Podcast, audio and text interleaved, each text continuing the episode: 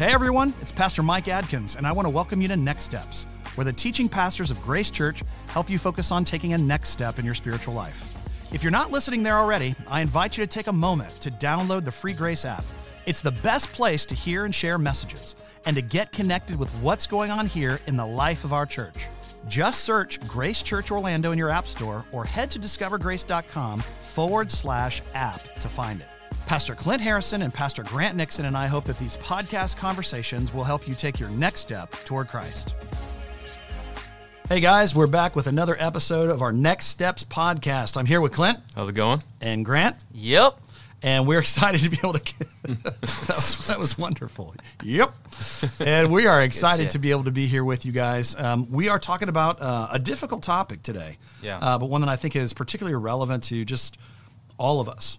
Um, the question that we're going to be looking at today is what do we do when tragedy strikes and God no longer seems good? All of us have either gone through something like that in our own life, or we know people who have had a sudden uh, and dramatic change of circumstances, one in which it really has caused us or it's caused them to reconsider the goodness of God Yeah. there are times when bad things happen and we just look at, at, at God and we say, well, why didn't you stop that? Why, why didn't you do that? I think it's important for us to start with recognizing that when God originally created the world, he created the world in this perfect environment for human flourishing. Mm. Like he designed Eden to be a place where everything would be perfect, everything would be wonderful. Adam loved Eve with a perfect love. Eve loved Adam with a perfect love. They loved the world. Everything was in perfect harmony until we began to go our own way and rebel against God. And of course, that sent shockwaves through all of history because now Yeah. sin is, you know, we are born into the world with sin and a part of us that, that wants to defy God and to live on our own terms apart from Him. And what we've seen just over the generations is that that ultimately causes all kinds of pain and all kinds of suffering, which leads us to the place of what do we do when we find ourselves going through difficulties and God doesn't seem to be the quick answer? Before we answer the question and, and really talk through the framework, I, I just want to say if you're here and you're listening and you are in an incredible amount of pain or sorrow or, or whatever's going on in your life and you almost don't want to be listening to this, uh, hang in there. Like it, Yeah. there is, there's hope. Yep. And, and good is ahead. And, and so we want to speak to this. And so hang in there to listen through it. We're going to try and, you know, put a framework around it and bring some encouragement, maybe if you're dealing with something really heavy right now. That's a good point. You know, I mean, honestly, all of us have gone through. I mean, the three of us have gone through stuff like that before. I mean, we've had those moments in our life. We have not always had everything easy, which might be surprising to some people um, who would look at us and say, you know, you guys are on stage talking to, you know, lots of people, and you must have your life all together. That's not always the case. No, not at all. I mean, you know, we've, I'm sure we've all experienced it, uh, and it's difficult, right? You experience it in your family, and you experience it in the world around you, and then even you experience it in your own body, right? And just Yeah. out of nowhere, bam! Like the the brokenness of our world hits because That's right. that's one of the reasons it it's hurt. It hurts so bad is that uh, we were created for Eden. Yeah. Like, we were created That's for perfect fellowship with God, and that's what we want. Like that's what we're in search of. And even even honestly, when we pursue sinful things, that's what we're looking for. That's right. You know, we're looking for that Eden, and when the brokenness of creation hits, and and you feel it in your own family, and you feel it in your own body, um, yeah, it's it's tragedy, and it's honestly it it, it is. Um, it kind of turns you upside down. It's like I don't, I, I I don't know what to do with this. So, That's so yeah. Pastor Mike, how do how do we start? Uh, what's what's a healthy kind of framework for us as as followers of Jesus as we deal with deal with this issue? Well, I mean, I think at, at first glance, it's it's hard to uh, it's hard to think about suffering without recognizing that it is deeply personal. In other mm-hmm. words, this is not an abstract theoretical concept that we're talking about. This is real world, real situations, real life situations. And so each and every one of the situations is a bit idiosyncratic, meaning that they are mm-hmm. each and every one of them are unique Yeah. cases. And so I think we can pull some general principles as a whole. But I'm I think I'm interested in the idea of what do we do when God doesn't seem to be solving the problem. You know, you come home and you find that there's a test and something terrible has happened to you medically. Where is God in that situation? Mm-hmm. We, you know, as pastors, we have the opportunity to be in people's lives all the time with these kinds of traumas and difficulties. And yeah. we, you know, what happens when you know this pregnancy is just so everybody's so excited. It's the promise of new life. It's a family starting, and then they lose the baby. Like what happens mm-hmm. in those circumstances? How are we supposed to look at God and say, "You are good"?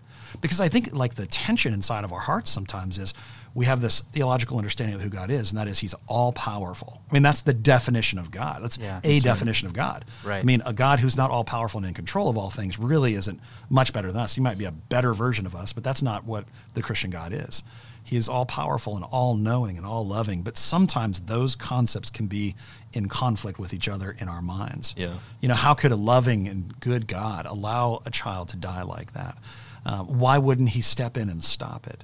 Because I think, you know, those questions, first and foremost, are super valid questions. Yeah. Uh, one of the things I love about King David in the Old Testament, uh, in the Psalms, is that he, we, we find him often almost like crying out to God in desperation of, tell me your character mm. because what I see in you right now doesn't match up with what I know you are. Mm.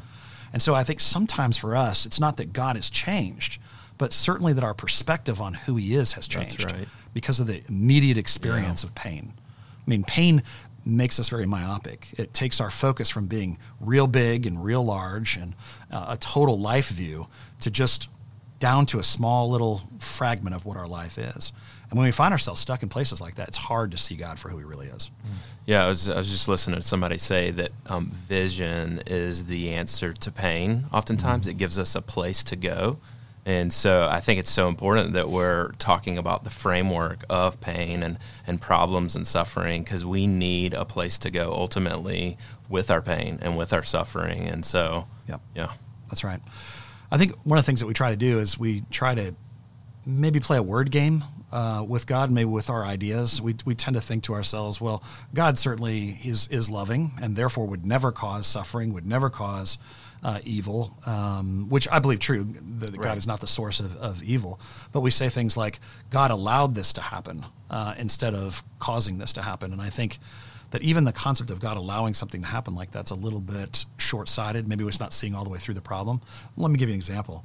Let's just say that um, you're trying to get God off the hook by saying God allows bad things to happen, God allows certain circumstances to happen, and while we don't like them, He has allowed them to happen. But the problem is when if God is allowing something to happen, he still, it seems, would be morally culpable for it. Like for example, if I was standing at the top of a staircase, right? And I had a little child, a little toddler next to me, and he was unstable on his feet, and I just stood and watched as he tumbled down the stairs and was injured, um, I would be morally responsible for that. I allowed it to happen. That doesn't get me off the hook. I would still be morally responsible for doing something right. in that moment.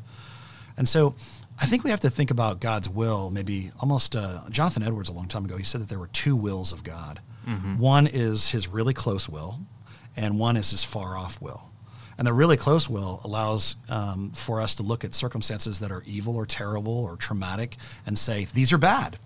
I mean, like we legitimately get to say this is wrong, and we can question it, and it's terrible, and God's not for it. But then I think what's unique about you know the Christian understanding of God and suffering is that God can simultaneously allow a bad thing to happen and at the same time use it for a great and a great good down the road. Yeah. Um, which I think for many of us, again, because pain focuses us inward, we don't see the long term picture. We're just seeing the picture right now. Yeah, it's just like in Genesis. I mean, Joseph is literally betrayed by his brothers and thrown into a hole, and then he goes into slavery, right. and then years and years and years pass, and Joseph ends up becoming the prince. He's like second to Pharaoh, mm-hmm. and his brothers come back. He meets his brothers, and he has all this power and all this wealth. And at the very end of Genesis, it says in 5020, it says in there that what man intended for evil, God intended for good, and, and that's exactly what yeah. um, happened in this case. Is that it seemed like, from Joseph's perspective, like all these terrible things were happening, but God, like what Mike was talking about, is He was remotely at work. And he sees the big picture and he's like i've got you i love you and he raises him up to be a prince and actually saves god's people through it and during a famine a great And del- so, deliverance. yeah it's I mean, incredible so many were saved because of what took what took place. The thing I love about that story, and I love Clint that you brought that up because that story is so amazing. There are so many moments during it where it looks like everything's going bad for him. Mm-hmm. He's Right. sold into the pit, right? Yeah. And then he's sold to the Ishmaelite traders, right? He goes into Egypt. Potiphar's wife tries to take advantage of him. He gets thrown into jail because of that. Then he's going to get out because he, you know, he uh, interprets a dream for somebody, and then they forget about him, and then he gets out, and finally he is elevated to only second in command to uh, Pharaoh himself. So it's an incredible story, but the story only finds fulfillment in the end. And I sometimes think that that's the very nature of suffering. Like there are no super great, clear answers in the short run. I think sometimes we just have to bear it, and, And we have to bear it together. Yeah. That's exactly right. And I, I always think about it in those situations. Immediately, I naturally go to why. Like, Right. wh- why? Right. Mm. And we're never guaranteed to one, ever get that answer. And then number two, that we would even comprehend that answer. Right. So rather than ask why, I, I try to ask, like, you know, where? Like, God, where are you? And the answer is always right there. Like I'm I'm close with to you. the brokenhearted. Like I'm I'm with you and it makes me think about um the way that the way that I see God's control. It's so like God is in perfect control. Like that's objective truth, right? But when we suffer, suffering, I it, it tends to make me anyway replace objective truth with with subjective. Like Yeah. I'm looking at God now through this lens, That's right. versus versus who you are. And so there's a story I, I know you guys have never heard before. I don't think I've ever shared it. Um, so my oldest son is named Maxim, which is uh, not a normal American name for sure, uh, but it doesn't come from America. It comes from um, uh, Uzbekistan. So when I was in college, uh, I had a friend of mine. He was in a fraternity with me. He lived a couple doors down from me. His name was Maxim Sisuev, and, and that's where he's from. And um, just a, a really, really interesting, cool guy. Um, and uh, one weekend, he said, "Hey, I'm going on a trip. I'm going to New Orleans uh, with with some friends." And um, so he piled in the car, and um, and so while they were on their way to New Orleans, they were in a car accident, and uh, Maxim and uh, my friend Beth, my friend Lindsay, um, they were all killed in that car accident. Oh my. And I remember getting like getting the news and just being absolutely devastated. And I remember going to a house. We just went to somebody's house off campus, and they're just, I, I don't know, a hundred people there, just gathering around, going, "What is going on?" Um, and I remember stepping away from everybody because someone, uh, you know, Christian studies major. I literally had a Bible in my hand, uh, cool guy like that, and you know, people were saying, "Hey, people want to hear what you have to say." What? Mm. Wh- What I have to say? Because in that moment, like I was viewing God through that lens of you, like you're not supposed to let this happen. Mm. You know what I mean? Mhm. Like you're this is this isn't who you are. Mhm. You know what I mean? And uh, I remember I, I went into a bathroom by myself, and uh, I opened the scriptures, and you know, like I'm just like I don't I don't know what to read. I don't know what to think, and I just remember going like just thinking like. God, you've got to give me words here, and, and I don't even know what to think anymore. Like I've never experienced something like this, and it was as clear as day. Um, it was like he said, "I am exactly who I have always been, Mhm. and and I'm here right now." And I remember going out in that living room with all those people, and that's all I told them. I said, I don't know why this happened, and I don't know what tomorrow will be. I don't know what we're supposed to do now, but God is exactly who He said He is, and He's with us right now. Mhm. And and I think like that's something that has helped me so often as I've sat in the hospital with my own daughter in the in the hospital bed, or as I've gotten to a doctor and gotten news I didn't want about my own body. God is exactly who He said He is, Mm. and He's His control has not changed, Yeah. um, and He's with me. Yeah. It's everything. It's everything. Yeah, Yeah. it's absolutely everything. So I think one of the one of the challenges too is kind of thinking through um, when bad things happen to you. hmm Did I cause it? Yeah, like what Yeah, did I do that's You know, wrong? What did, what did I do wrong? Yeah. You know, and I think that's a very natural response from people. Um, but but I do think it's a bit misguided. Yeah. Um, Yeah. I, I don't know that we can always look. We just said a minute ago that I don't think that we don't think that the answers are always readily apparent. Like why something happens is not always available to us, at least on this side of paradise. Right. Mm-hmm. Right, of course. I mean, if we get to heaven and God gives us the clarity of all that, we have perfect Sure. sight. man, that's going to be a great that's going to be a great day when we can figure all that out. But on this side of paradise, I think we're going to struggle to try to figure out the why, and sometimes the why becomes very personal. Mm-hmm. Like, did I do something um, that, that that then made God mad, and therefore He did something back to me? Um, but I think the very nature of that is presupposing something bad in God. You know, Mm, yeah. Uh, it presupposes that God acts like we do, that um, He is vengeful in the way that we are vengeful, or He gets angry in the way that we that uh, that uh, we get angry. I mean, the Bible says that the anger of man does not bring about the righteousness of God, and if that's the case, the righteousness of God doesn't bring about that same kind of anger. You know, and so I think while we do have images and, and examples of God being angry in the Bible, I think we personalize stuff way too much when it comes to our own suffering. Yeah, absolutely. And and I think it's because we forget how we relate to God. Right. Uh, we like we are his children. Yeah. And it says that he doesn't deal with us according to what we deserve. Yeah, like our he, transgressions. Yeah, he gives us grace. Like he absolutely gives us um, grace. And so yeah, I, I think that's a I, I agree with you. I think it's a it's a kind of a misguided question. Um, and it forgets a lot. It forgets how God sees us, how God relates to us, our st- our right standing before Him as Mm-hmm. children, not enemies, not foreigners, not not any of that, but as Right. as children. Um, and then and then I, I also think though, to be quite honest, like there are times where maybe we have done something where now Sure. we're experiencing something as a result of that and what do we do with that and and i think there's that idea of is god angry at me? Is he just smacking me around or whatever? And no that's not what our father's like at all. Right. and in hebrews it says that it literally uses the phrase divine uh, discipline. Yeah. like there's divine discipline. And he says if i don't discipline you you're illegitimate. Yeah. you're not my kid. Yeah, but I love right. you know like I love you so if you're my legitimate child there's this divine discipline. And divine discipline is not about giving you a black eye it's not about making you feel as bad as you made God feel no Right. no no no no Right. divine discipline serves a purpose which is to turn us to repentance to turn us back to God in fact it's to pull us closer to him That's right. it's exactly what it is. Yeah, I mean, the Bible says that God uh, disciplines those he loves. Yeah. You know, I mean, that's what a good father does. He doesn't just let you walk off a cliff. Right. He intervenes, he interjects himself into the equation. And, you know, the way that I like to make the distinction between those th- two things is because I've heard people say, God would never cause me pain. And I'm like, read the Bible. Like, I mean, Sure. all over the place, God is Yeah. causing people pain left and right. And so Yeah. I think that's kind of an untenable position. But here's what I have kind of come to over time I think that God will allow hurt to happen in our life, but he won't allow harm to happen. yeah that's good man And that distinction That's is, good. I think, like super helpful. God will allow hurt to happen. In other words, um, I mean, I think it was C.S. Lewis. At least it's, uh, you know, when you're in, when you're in doubt, you basically just quote just C.S. quote Lewis. Yes. C.S. Lewis. yeah, yeah, but you know, pain is Safe. God's megaphone to rouse a deaf world. Yeah. And so sometimes He'll bring pain, actively bring pain into our lives, so that we reprioritize what's most important in the moment, right? And yet at the same time, I don't think He causes harm. Harm is permanent defect. It's Mm. permanent damage. It's permanent loss. And so the very nature of our relationship with God is that there are no permanent losses for Mm. Right. followers of Jesus. There are no permanent damages. We will all be restored. We'll all be renewed. And so we do have some sense of hope because the future is going to be beautiful and bright for us because of what Jesus has done. And I love Grant what you were talking about earlier because I do think it, it you know if we get to the point where we're thinking to ourselves every single time something bad happens that I'm responsible for it, it might mean that we have a gospel problem. Mm. it might yeah. mean that we see ourselves as making ourselves right with God.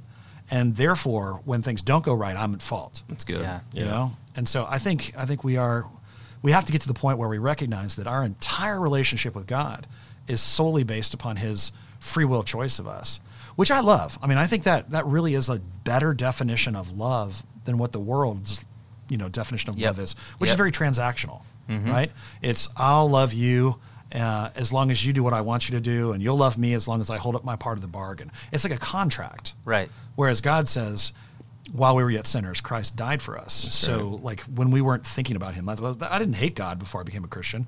I just didn't think about Him. It wasn't interesting to me. It wasn't a topic of exploration at all.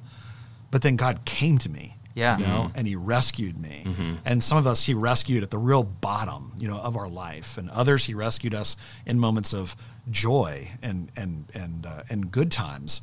But God comes to us in these in these kind of places of our life and he begins to pour himself out to us. That love is so much better than the love of the mm. world.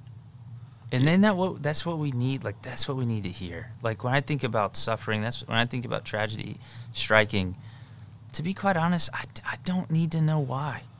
I just need to know that like that he's with me. That he's I just you. need to know like his care and and and I think about I, I don't know what anybody you know who's got their podcast open app uh, podcast app open right now. I don't know what you're dealing with.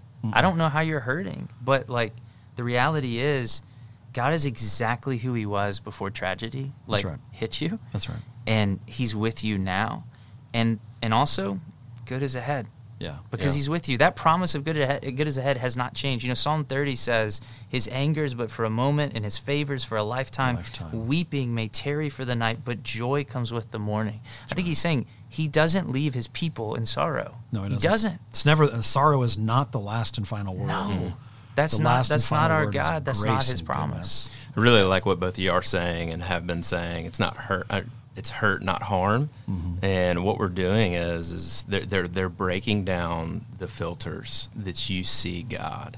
Like you, you see God through a certain lens, through a certain filter. So you, when you look at your dad, you see how he's disciplined you or how he's harmed you. You that's a good point. automatically put that lens onto God. And so when it comes to pain, what do you you just jump to well obviously god doesn't love me obviously god's not there for me obviously you know you want the worst for me like you like my dad did or my mom did or my friend did or whatever's going on in your life but no no no the the filter is it's the gospel it's that god sent his one and only son down to earth to live the life that you could never live and to mm-hmm. die on a cross for your sins. And even in that, God lovingly sent his son.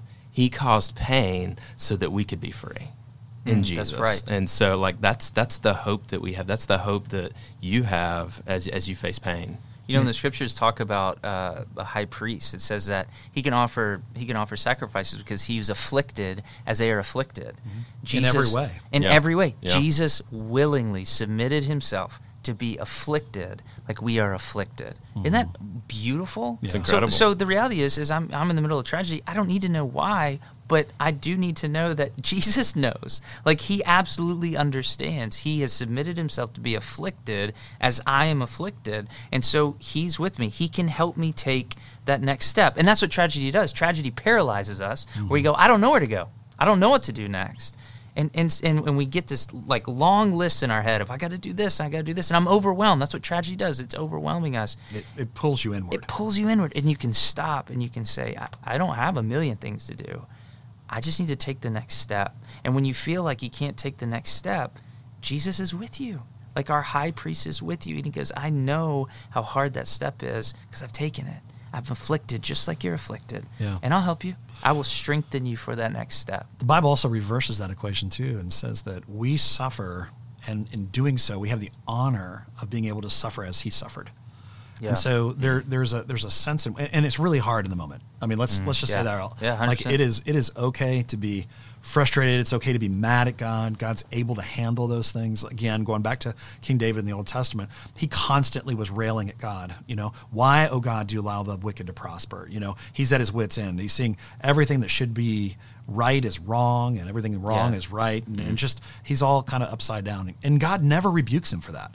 God never gets angry Yeah. at him because he's just bringing all of himself. And I think that is a major piece of what it means for us to take our next step when we hit you know trials, tribulations, suffering or tragedy. Our goal is to bring all that we are. And what that means is that we're going to bring all the brokenness. We're going to bring all the anger. Mm-hmm. And I think sometimes we have a really small view of God that he can't handle that. Yeah. Or that we're going to overwhelm him or that like I can't express my full measure Like, I of be feeling. honest with him. I can't be honest with him, Yeah. right? Right. And so I think that's part of what we're called to do is to say everything that we need to say to God. That's part of like the spiritual discipline, if you will, of confession. You know, I mean, Yeah. like we're Yeah, we're, that's true. we're supposed to not just confess our sins, but our weaknesses, our fears, our angst, all of that kind of stuff, um, our hopelessness, even.